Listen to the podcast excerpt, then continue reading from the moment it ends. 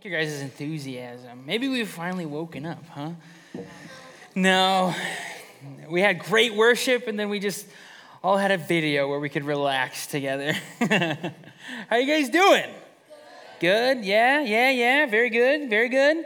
Give me a thumbs up, thumbs sideways, thumb, you know, where are you at? Here. Yeah, all right, good. Okay, all right. We're doing okay. Yeah, if you're feeling tired, sit up, give yourself a little support, you know, pinch your thigh, whatever you need to do and let's get into it. If you guys can open up your Bibles to John chapter 10, that's where we're going to start. But remember, I mean, we're hardcore skipping now, okay? So we're going to be uh, way flying over a bunch of chapters of John to get from 10 all the way through as you saw the resurrection of Jesus. And you may remember that on Monday night, I talked about three different people who may be in this room.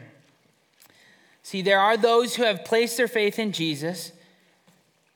And I wanted you to be open to what God could do this week, the things He could still reveal in you, that you don't have everything figured out. That there are still things God can do in you every day, every time you open the Word, every time you hear the Word, and every time you talk about it. God can still do great things in you. And maybe there are those in this room who have said that they have given their lives to Jesus, but maybe are serving other masters doing things that don't look like a Jesus follower, claiming tribes that are not his, people who are not his. And maybe you claim one thing, but your life looks very different. And so I can I just challenged you to open up your heart to Jesus. Consider for the first time that this could be your decision and not somebody else's around you that you inherit. And there are those who have decided to follow Jesus and are actively, actively following him and just want to learn. As I said in the first one, the second one being somebody who maybe doesn't know where they're at, but they say they do. And the last one would be those who have not decided whether or not they want to give Jesus their life and have never made a decision to follow Jesus. Actually decided to say, This is what I want to give my life to. And tonight, I want to ask anyone who's here in any of those categories to make a decision to put your faith in Christ in no matter what way you need to tonight. And understand that it is my heart that I just want life for you. You see, this morning we talked about sin, right? And tonight we're going to talk about the gospel. And the gospel is a word that we kind of throw around. It even kind of means a music category if you search on Spotify, right? Um, even like Christian rap artists, they get thrown into the gospel section of the Grammys, you know? And uh, I think it doesn't do it justice. Because, like I said before, the more you use something, talk about something, the more you get used to it, and maybe it doesn't mean anything to you anymore. I used to have this uh, picture in my dorm room, and it was of one of my favorite basketball players. And um, at one point, somebody said, Oh, you like you like this team? And I was like, What are you talking about? I had forgotten that picture was even there at that point. I'd seen it every day. And sometimes the gospel becomes that. But what we did this morning was we talked about the beginnings of the gospel. And the beginnings of the gospel is that we are desperately broken and in need of a Savior. That sin has infected everything in the world around us and our own hearts. And that's just the beginning, though. So today, if you look at John 10, verses 10 through 11, Jesus makes this truth statement. He says, The thief comes to uh, only to steal, kill, and destroy. And it's not just any thief, he's talking about the thief, Satan, the deceiver. And he says, I came that they may have life and have it abundantly. I am the good shepherd. The good shepherd lays down his life for the sheep. So, to simplify this down, Jesus pictures two possible visions for our lives. There are two things here.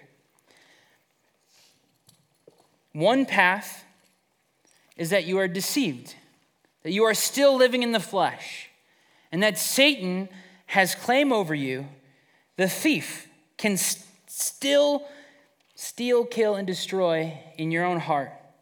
He'll tell you lies about who God is, have you believe that the other glasses that the world, the interpretations of the world that the world hands you are the right ones, that you can do life without God, that you are the master of your own destiny.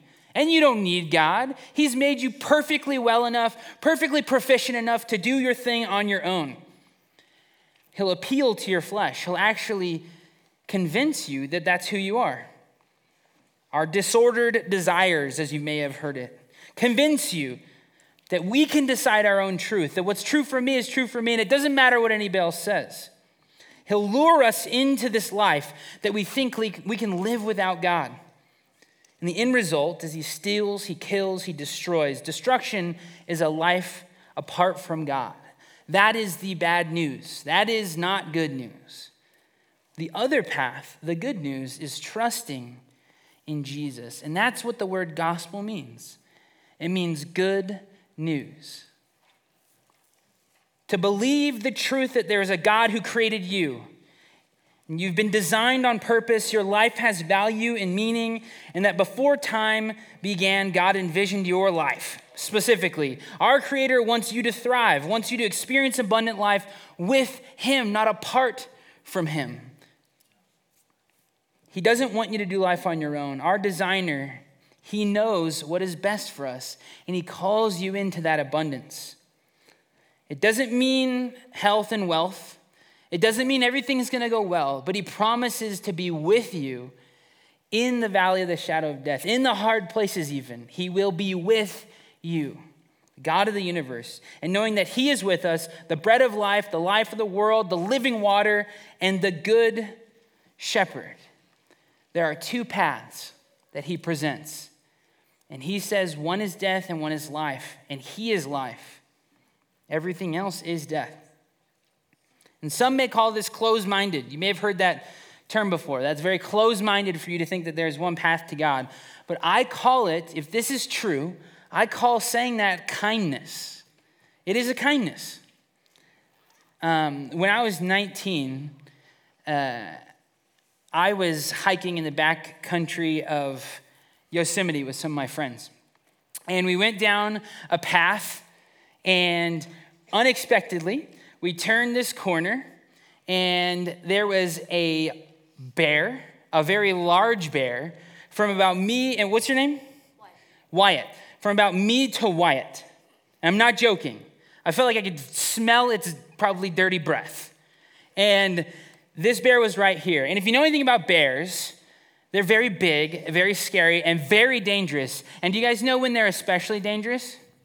Hungry.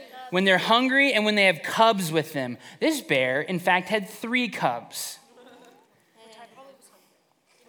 And that's a scary thing to do, right? To go, well, I don't know if it was hungry. I didn't hear its belly. but, but I would assume so. That's probably why it was out there. So here I am with my four buddies. And do you guys know what you do when you encounter a bear? You turn around, you show its back, your back, and you say, "You." No, I'm just kidding. you want some of this? I look sweet. You say, Ah, bear, get out of here, bear. You try and make yourself as big as possible, right? And luckily, we had fog horns. We were prepared. We knew it was a little bit of bear country, bear season, and we did so.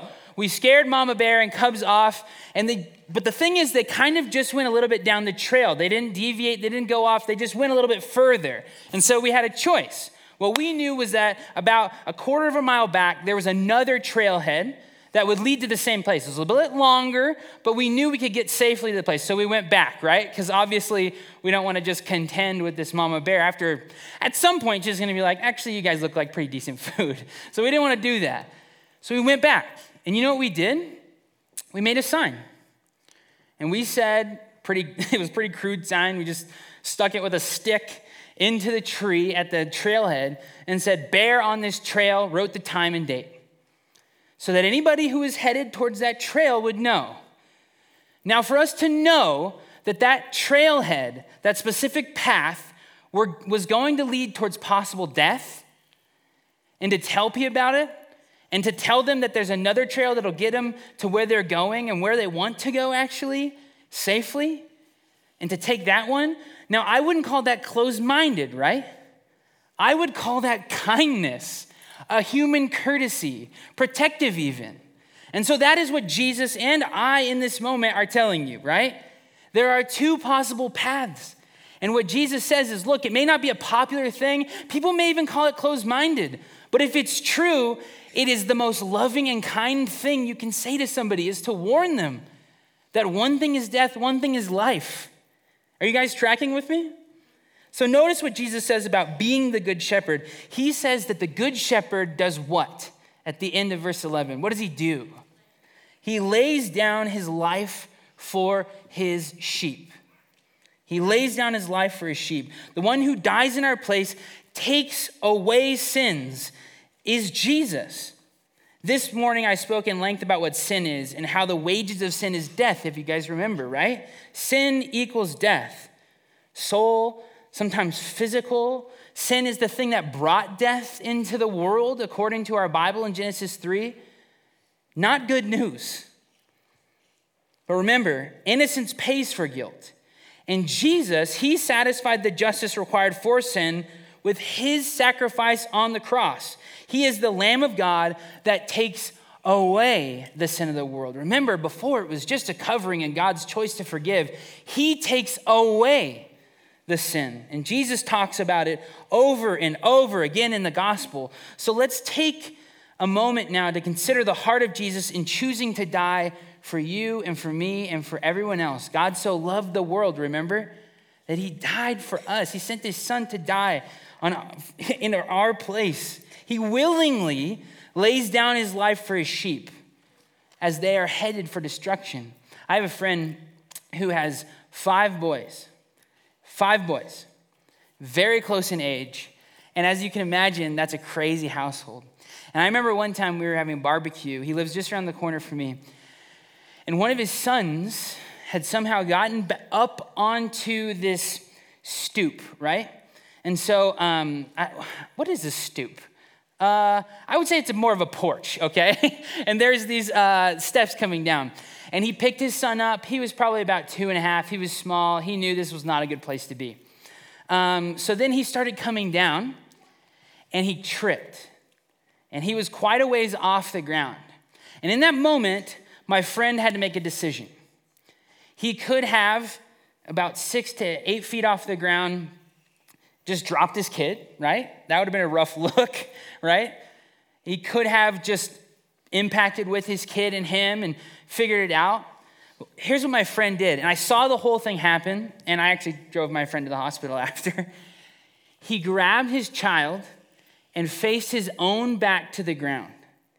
And he took the full force of the impact of falling off of was, I mean, like a vine trellis that his son had climbed up. And I, I genuinely was amazed at the self sacrifice of my friend in this moment. To say, Your life is more valuable than mine. I am going to sacrifice my body. And you know what happened? He broke six ribs. Six ribs. And he said he would do it again because he loves his son. Just like Jesus loved us, and he gave his body in sacrifice willingly on the cross. He broke his body on our behalf so that we didn't have to be broken in the same way he did. You guys see? This is what he did for us, the same thing my friend did for his son. And if we fast forward to John 11, verses 25 and 26, Jesus makes this statement to his friend Martha. He, he, uh, it says, Jesus said to her, I am the resurrection and the life. He who believes in me will live, even if he dies. So Jesus is saying, even an earthly death cannot protect or cannot prevent you from the life I give eternal. And everyone who lives and believes in me will never die.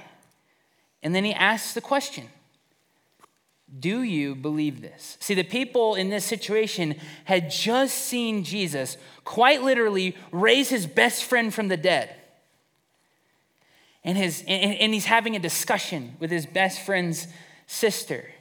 And this is what he says. He says, Look, this, my friend having life, eventually this guy's gonna die again. But what I'm offering is eternal life. And that's what he says. Jesus is the life. Do we believe it? That's what he asks. And we've talked about that a lot this week. God created us in the beginning. God created the heavens and the earth. God gives us life. The Creator defines purpose, gives you life. He holds our lives in His hands. He is Creator. And he's worthy of our worship because of that. But Jesus is also, he's not just the life. What else does he call himself here? The, in this passage, the resurrection also the resurrection. There is death, and it's a reality. As far as I can remember, death is undefeated at this point in the, in the world, right? Even those who uh, Jesus raised from the dead, like I said, they eventually died. I mean, there's one who never died in Jesus. There are a couple in your Old Testament who were taken and we're not sure what happened. But death at this point in history is pretty undefeated. But Jesus is the resurrection. A sobering thought is that 100 years from now, different people will probably be in this room, and we, we're going to be, everyone in this room will be but memories. That's a hard thought, but a true one. It's the reality of the life cycle we live in in this, in this universe. So, how is it possible? How is it possible that everyone who lives and believes in Jesus will never die? Remember that question do you believe this? Through resurrection. Jesus rose from the dead. He, re- he is the resurrection and the life. You might remember me saying how that the law has never meant to make us right with God. It's only given to show and give us an idea, an example of how we can't do it ourselves. You cannot reach, climb a ladder, build a building to God. And he gave us all these laws in order to be an object lesson that's a pretty tough one when you try and do it yourself. It doesn't work. The whole shedding of blood sacrificing system, remember, it just covered, and God chose to forgive. It didn't actually solve any problems. And this is why Jesus had to die. If you ask me, well, why did Jesus have to die? Right? Couldn't have God, couldn't God have just done I mean, he could, but He's God. He creates these things. He tells us that guilt and things are only solved by the sacrifice of the innocent. And so, this is why Jesus' blood was required. He, and this is why He is the ultimate sacrifice. In your New Testament, there's a book called Hebrews.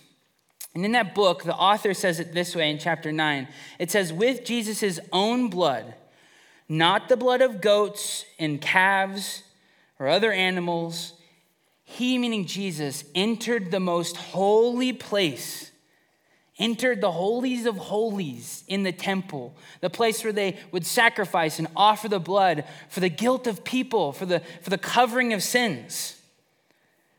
Once and for all time, Jesus entered this holy place and secured our redemption forever. One sacrifice for all. And Jesus has risen from the dead and in rising from the dead, he conquered sin and death. We wouldn't even be here today if he never rose from the dead. Paul says in, in your New Testament that without the resurrection of Christ, our faith literally means nothing. And so, John 18 now, Judas brings a whole cohort, a whole mess of people to come get Jesus in the garden. And if you remember this story, if you've ever read it, Jesus, it says, Jesus fully realized all that was going to happen to him. So he stepped forward to meet them. Remember, he offers willingly. And he says, Who are you looking for? And he knows. And he, and he asked this. And Jesus of Nazarene, they replied. His answer, I am he. I am he, Jesus said. And Judas, who had betrayed him, was standing with all these people. And as Jesus said, I am he, they all drew back and fell to the ground out of fear because they knew what he was declaring I am. I am the one you are looking for. I am he. In that moment, he is, uh, what, what do they say? He's him, right? He is him. He's saying, I am. The one who existed before time, the one who you call I am, I am He. That is me. I am Him. Jesus was not taken, they did not bind him against his will. He willingly went to the cross on your behalf. He was not pushed, he laid down his life when he didn't have to for your behalf and for mine. So, Jesus, being in full control, went before the priests in an unjust trial. And all the while he's under his unjust trial, Peter denies him all these times. If you remember, he's asked, he's supposed to be the most zealous, most, you know, into it guy as far as his faith goes. And he denies him three times. And then Jesus stands before Pilate. And we've read this verse many times. Jesus is taken there because the Jews, they can't actually legally kill anyone. They're not allowed to. And so they take him to the Roman governor, the seat of power. And remember, it says, Jesus answered, My kingdom is not of this world. If my kingdom were of this world, then my servants would be fighting, so that I would not be handed over to the Jews. But as it is, my kingdom is not of this world. Therefore, Pilate said to him, So you are a king? And Jesus answered, You say correctly that I'm a king. For this I have been born, and for this I have come into the world to testify to the truth. Everyone who is of the truth hears my voice. And Pilate, remember, what was Pilate's question? What is truth? The thing that sits inside the heart of man. What is true? What is it? The question that burns inside all of us. I mean, Pilate, knowing Caesar, would have thought that Caesar, the Roman emperor, would have been one of many, the pantheon of gods in the Roman world. And he would have been like, you know, there's no, I mean, my household worships this God, this God. We all worship the emperor, of course. And he would have had such a thin idea of what true reality was, what actual truth was. You see, Pilate had all the power, all the money, all the military accolade in the world.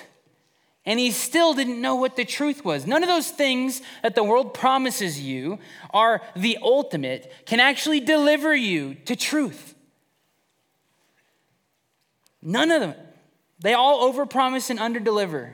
Power, money, sex, fame, any of this stuff, being an influencer, if you don't know what's true, what do you have? And Pilate, I mean, we have record that Pilate actually was after the death of Jesus, he was transferred to this place in uh, what we now call Germany, and he actually ended up committing suicide. I mean, he never, under, he never knew what truth was. Still being a decorated military official with everything at his fingertips. He didn't even want to be a part of the world without truth. And Jesus stands before him, saying, I am the I am. And tonight, Jesus, in the same way he stood before Pilate, is speaking to everyone in this room and proclaiming that he is it. He is what your heart desires. He is what you're looking for in those things, that stuff, those people. Anything you give your heart to that is not Him will not satisfy. And so Jesus is beaten and flogged brutally in chapter 19 with a cat of nine tails, which was a leather strap, which was intertwined with bones and sometimes glass, and would rip the skin off of the back of those who it was beaten, exposing the muscles and bones underneath in ways that wouldn't kill but bring to the, bring to the brink, breaking his skin for us.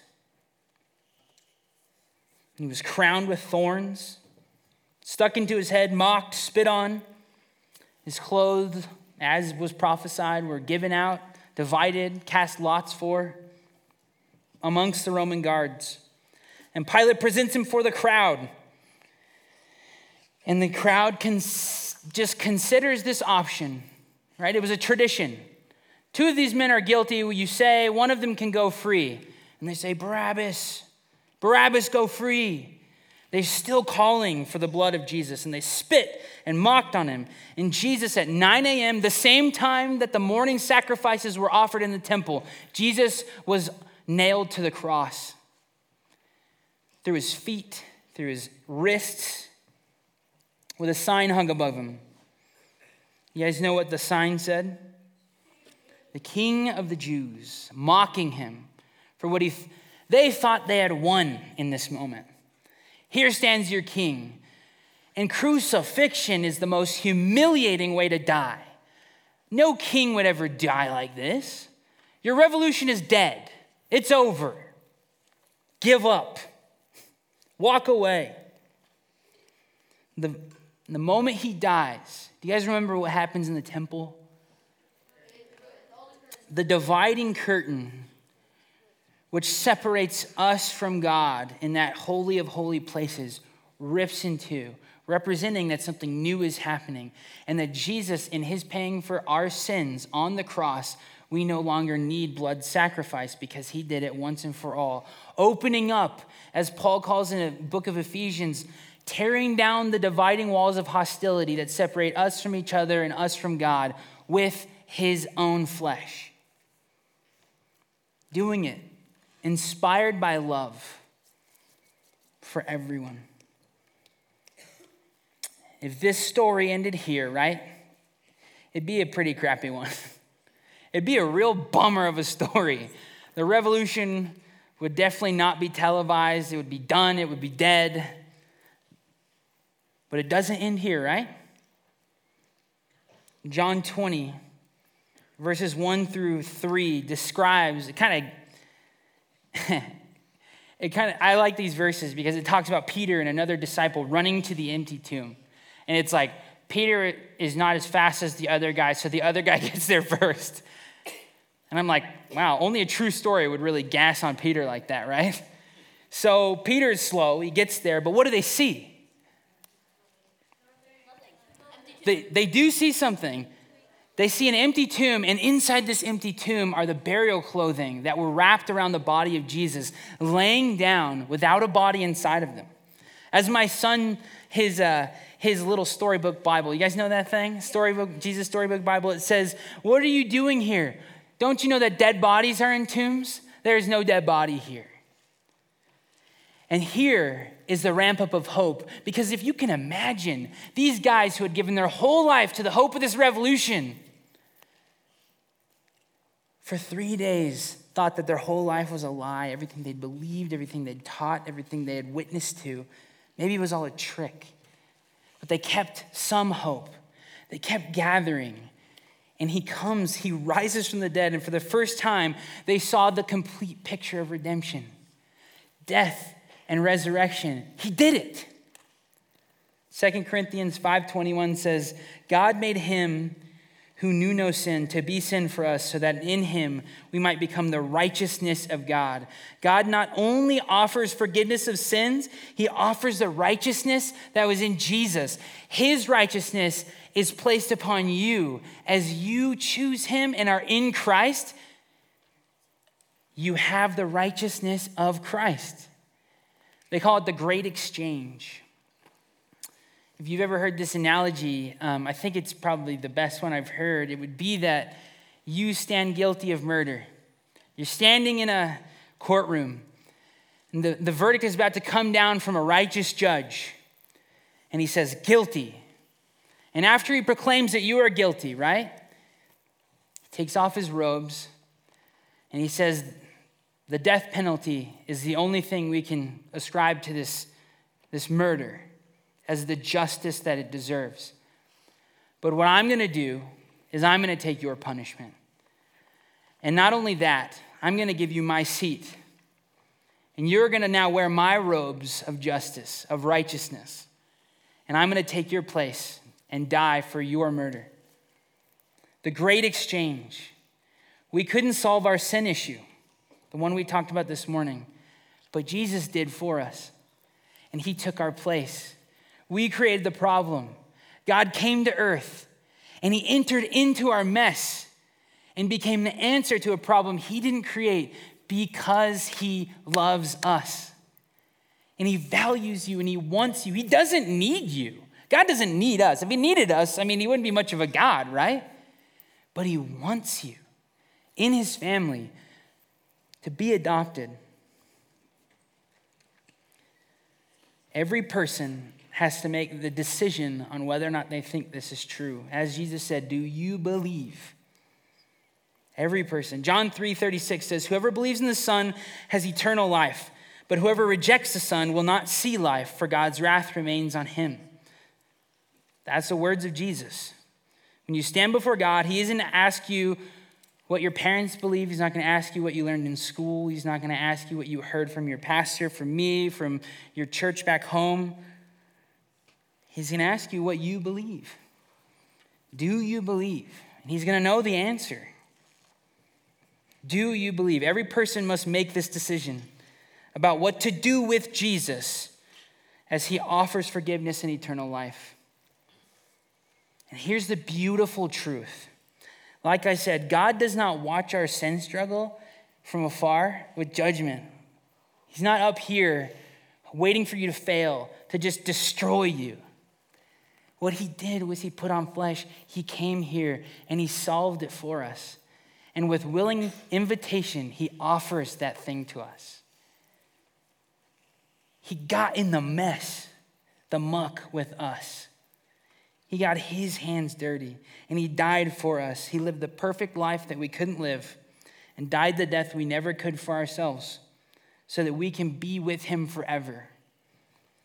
In his sacrificial death, God brings what's called reconciliation with humanity, bringing two parties together that weren't together before.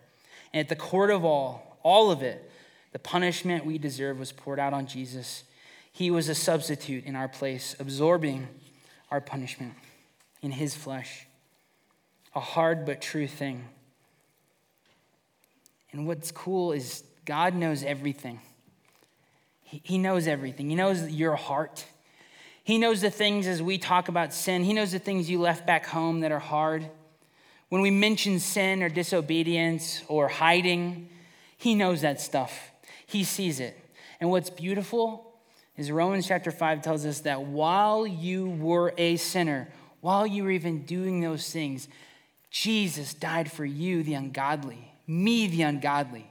He sees the messiest parts of you, the grossest parts of you, and He loves you because you are His kid, you are His creation, and He wants to be with you. And He knows that outside of Him, outside of living life with Him, is death. None of it can lead to life.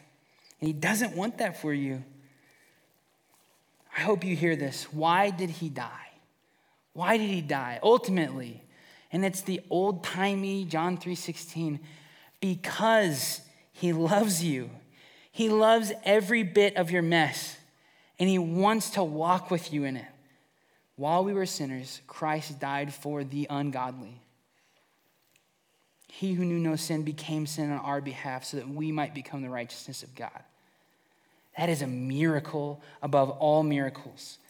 And we talk about the gospel like it's a handbag. It's something that just sits over here and we pick it up sometimes as an identity marker, but it is everything. I want to share with you in closing a story, a real life story that I heard from a farmer. Fresno, where I'm from, is a farm town. There's a lot of things being grown there, probably things you eat, I don't know. Um, but if you eat fruit and vegetables. And a farmer told me this story about um, in the Salinas Valley over at the coast, um, a family that went through something really hard. And um, he said that there was a son as a part of this family back in the early 20th century who despised his family, who were farmers. And so he stole a bunch of money from his dad and he moved to New York. And he left the Central Coast. And what did he do with that money? He spent it on things like prostitutes and drugs and partying and all these things that he wanted. And what does sin lead to? Death. And what he ended up finding himself was being broke, sick, with disease, addiction, not having anything left. And he realized, much like the prodigal son in Luke 15, he realized, man, I just don't have anything. I've made a terrible mistake. I'm sick and dying, and I need help. And so he wrote his dad a letter. I'm going to read you this story now. His letter said, Father, I realize what I've done. I've wasted not only your money, but my life, which is important to you. I cannot even begin to tell you about the awful things I've done. I've embarrassed, I've embarrassed our family, and I'm embarrassed. I'm at the end of my rope. I know nothing else to do but to ask you if I can return home. I know there is no reason why you should accept me back, but I plead and beg with you that if you would, even as your lowest farm worker, accept me, I would do anything for no pay, just a room and board. I need my life back. I need stability. I need to get well. Father, I have just enough money to take the train back home that passes by our ranch in front of the apple orchards near the edge of the property. And I'm going by there on the train tomorrow at 1 p.m. And if you would accept me back, I would ask that you would simply drape an old sheet over one of the trees nearest the railroad. And as I'm passing by, I'll see the signal and I'll know that you have accepted me to come home. And if the sheet is not there, then I won't stop at the train station and I'll just keep going. You see, I just can't bear to see you face to face. I don't have the courage. I've done too much, and I have no idea what is going to happen with the rest of my life. That was the end of the letter. And imagine being in this position. Now, a whole sleepless night went by, filled with anxiety, knowing that he was going to get on this train the next afternoon at one o'clock. The next morning came, and he got on the train, and he walked all the way to the back and sat next to an old man. He put his head in his hands, and he began to weep as he considered the unworthiness he had begun to fill his, his hands with tears. And the old man asked him what's going on. And he filled him in on his story, what was about to happen as they went, went on this train. The train headed out of Salinas when it came around the corner to pass the land that the ranch was on. The son then looked at the old man and said, Sir, I cannot bear to look myself so as we go around this next bend, would you look for me and see if I can find anywhere an old sheet, just anywhere, an old sheet draped over a tree? And he put his head back in his hands, and the old man tapped him a few minutes later and said, Son, son, son, you are going to have to look for yourself. And he lifted his head and he looked out the window. And as far as his eye could see, for five square miles across the ranch. There was a sheet on every tree. I want you to think about that radical love. Think about that and know that we are in the place of this son, but God loves us unconditionally and accepts us in his family. And if that earthly father can love his child this much, how much more has your heavenly Father loved you? And I don't know all of you in this room. I've gotten to meet some of you, had a few good conversations. I wish I could meet and talk to all of you, hear your stories. But I know something about you. I know that you are here for a reason. I know that a loving God created you on purpose, and I know that He loved you before you were even born. I don't know what other identity marker you give yourself, but you are loved. And I know that He's here with us today in this room. So the question, friends, is do you believe in this God? Do you believe in Jesus? And will you trust Him and turn to Him? Will you ask Him to forgive you and follow Him? And I don't care how young you are, like I said, I mean, a lot of you are very close to the age of these disciples when they walked with Jesus. I don't care. You can be used by God to change the world, beginning right where you're at in life. You don't have to wait. And it starts by taking the first step answering the question that Jesus gives Do you believe? Will you follow? If you're here today without 100% certainty about where you stand with Jesus, never having made this decision before, let me ask you so, yourself. I, I have no doubt that if you feel that desire to follow, God is calling you. He wants you in His family. He wants you. How do we do this? It's simple. We take the first step. We decide tonight. Romans 10 verses 9 through 10 says, Because if you confess with your mouth that Jesus is Lord, and in your heart that God raised him from the dead, you will be saved. For with the heart one believes and is justified, and with the mouth one confesses and is saved. It's that simple. It's that simple, friends.